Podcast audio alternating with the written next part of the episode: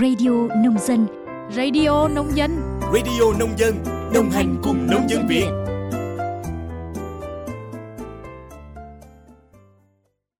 Chào mừng quý vị và các bạn đã quay trở lại với chuyên mục ký ức làng của Radio Nông Dân.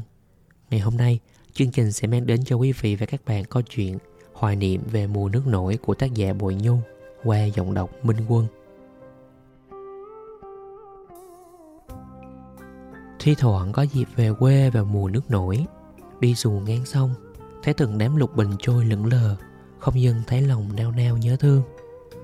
Người ta thường bảo những đứa trẻ hạnh phúc khi trưởng thành Thường dùng cả tuổi thơ của mình để chữa lành Và nuôi dưỡng những giấc mơ thật đẹp cho tương lai.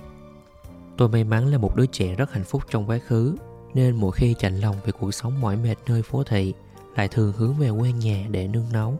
Và một trong những ký ức tuyệt vời của tuổi thơ luôn khiến bản thân tôi phải nhung nhớ chính là mùa nước nổi. Quê tôi khi xưa nằm gần bờ sông Hậu.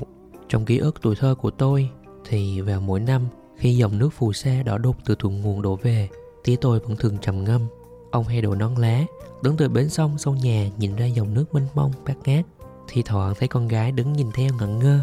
Tía tôi hiền hậu giải thích, giọng thoáng chút băn khoăn. Nước về rồi con ơi, năm nay chắc quê mình nước lớn lắm. Nhìn theo ánh mắt xa xăm của tía, Tôi chợt hình dung ra khoảng đời ông gắn bó với đồng đất quê hương. Mà đâu chỉ có riêng tía tôi, Mỗi người dân phương Nam trải qua nhiều năm gắn bó với ruộng đồng, Hẳn cũng sẽ có những giây phút lắng lòng Hồi tưởng chuyện xưa như thế. Mùa nước nổi ở quê tôi còn gọi là mùa lũ sông Cửu Long, Khác với những mùa lũ gây bao cảnh sầu não ở các vùng quê khác. Mùa lũ về với người dân quê tôi vốn là một hiện tượng tự nhiên. Người phương Nam vốn có khả năng thích ứng cao với thời tiết nên đừng xem mùa nước nổi là một dịp để thay đổi phương thức mưu sinh và kiếm sống. Thay vì chuyên chú vào trồng trọt, bà con quê tôi chuyển sang khai thác nguồn lợi thủy sản dồi dào, đem lại nhờ hiện tượng ngập lụt mênh mông trên toàn bộ đồng bằng sông Cửu Long đem lại. Theo những người lớn tuổi trong làng tôi kể lại thì mùa nước nổi là dịp để đất đai nông nghiệp ở vùng hạ lưu sông Mê Công được nghỉ ngơi, rửa trôi đi các nguồn sâu bệnh. Để rồi sau một mùa nước nổi, cây trồng nông nghiệp sẽ được cung cấp một lượng phù sa màu mỡ hỗ trợ cho thổ nhưỡng trong toàn vùng đồng bằng sông Cửu Long. Một khi nước ngập tràn cánh đồng, bà con nông dân quê tôi thường chọn cách di chuyển đơn sơ bằng ghe chèo hoặc xuồng ba lá. Những cây cầu khỉ đơn sơ bằng tre, cau hoặc châm bầu ngày thường đông người qua lại thì nay lại nằm cô đơn, lắc lẹo giữa mênh mông biển nước. Con nước tràn về đồng mang theo những hạt phù sa chịu nặng và vô vàng sản vật tự nhiên. Những vạt bông súng đua nhau nở tím tím tỏ hương thơm thuần khiết trên cánh đồng khi nước lũ đi qua. Thấp thoáng đằng xa, những bông điên điển vàng tươi khoe sắc trong nắng mới. Cái linh non đầu mùa cũng xuất hiện theo nước vào sông rạch, đồng ruộng và lớn dần lên. Mãi đến tháng 10, đàn cá lớn dần, ân hiện sắc bạc trong nắng sớm ban mai. Những bữa cơm nghèo của người dân Nam Bộ nhờ thế cũng bớt phần đạm bạc vì những cánh đồng ngập nước mênh mông đầy ấp cá tôm. Trong tâm thức của người dân quê tôi, Mùa nước nổi đã trở thành thông lệ như một người bạn thân quen của người dân miền Tây sông nước. Khi mùa nước nổi tràn về, tí cùng bé tôi vất vả mua bán trên chiếc ghe hàng, len lỏi khắp hang cùng ngõ ngách một vùng sông nước. Mùa nước lên, ghe hàng của gia đình tôi như là một tiệm tạp hóa nổi, chuyên cung cấp vô số vật dụng linh tinh cần thiết cho đời sống của mọi người như là tim đèn, nước mắm, bột ngọt, rượu nè, thuốc lá, bánh, cốm, Chiếc ghe tuy nhỏ nhắn nhưng lại là gánh mưu sinh của gia đình tôi, giúp tía má tôi trang trải cuộc sống, vượt qua mùa nước nổi miền Tây. Đôi lần nhàn tản, tôi được theo tía má đi ghe, đứng trên ghe, nhìn cảnh tía má vui vẻ bán hàng cho bà con chung quanh, khiến lòng tôi không khỏi hân hoan. Đôi lần, và cô chú thơm thảo biếu tía má tôi ít khô cá hoặc vài hồ tép đồng ăn cho qua mùa. Tía má tôi không có gì để biếu, 便 gói ghém ít viên kẹo, chút bánh tráng gợi lại cho bọn trẻ con trong nhà. Tấm lòng bà con miền vườn dành cho nhau luôn đầy nghĩa tình như thế. Mùa nước nổi trong tâm thức của người dân miền Tây còn là mùa để đánh bắt tôm cá. Bao giờ cũng thế, cứ đến mùa nước nổi, bà con sống nghề chài lưới ở miền Tây lại chuẩn bị đầy đủ các dụng cụ như lọp, lưới, lú, dớn để đánh bắt cá. Tía tôi cũng không phải là ngoại lệ. Ông thường tận dụng thời điểm nước ngập trắng cả cánh đồng để dân lưới bắt cá. Ông bảo Người dân miền Tây nào cũng ngóng trông con nước nổi như chờ mong một người bạn đi xa. Mỗi năm đến hẹn mà chưa thấy mùa nước nổi tìm về là lòng dạ bồi hồi, khó tả. Cùng bởi khi nước tràn về, tôm cá cũng từ đó mà về theo.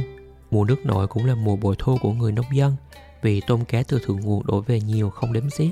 Nên chỉ cần buông tay lưới hay đặt lợp, nhăn câu để đó một tí thì chốc nữa ngoảnh lại đã thấy nặng tay. Bọn trẻ chúng tôi thì vô cùng thích thú với cơ men các loại cá đồng như cá linh non, cá rô, cá lóc, cá chê, cá sặc, cá chạch. Rồi nào là lương, rùa, rắn nên chẳng mấy chốc đã đầy xuồng.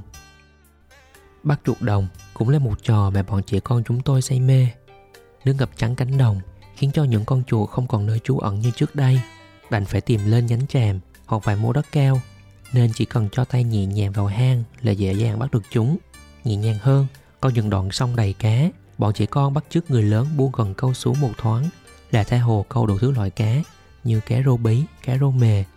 Nhiều khi may mắn hơn còn nhấp được cả cá lóc, cá chê. Tuy không phải là tay sát cá, nhưng đứa nào cũng vui vẻ giật cần đến mọi tay. Thi thoảng, có những đoạn sông quanh co, có hàng bốc điên điện trổ vàng rực, cả đám lại háo hức hái, rồi nô đùa rộn rã cả một khúc sông. Lẽ dĩ nhiên, sau một hồi cố gắng, thì những cọng bông súng màu ú, màu xanh, màu tím đủ cả cũng không thoát khỏi tầm tay của chúng tôi vì đây là nguyên liệu cần thiết cho bữa cơm chiều thêm phong phú và ngon lành.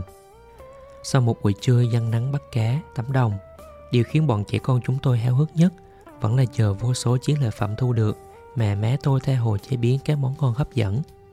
Anh em tôi mê mẩn cảm giác được ngồi quay quần bên tô canh chua cái linh bọc điên điện má vừa nấu.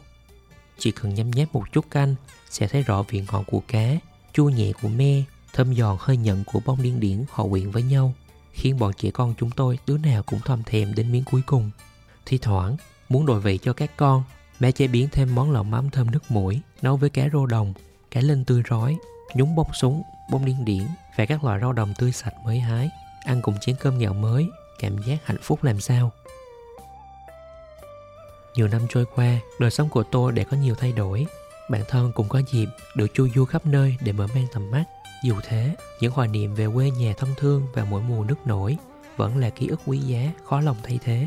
Thi thoảng, lại thèm được gác lại mọi bộn bề phố thị, về nhà bôi xuồng, hái bông điên điển, đặt lợp, giăng câu, để sống lại quãng thời gian êm đềm nhất cuộc đời, để nghe tiếng vọng cổ ngân vang giữa đồng nước mênh mông.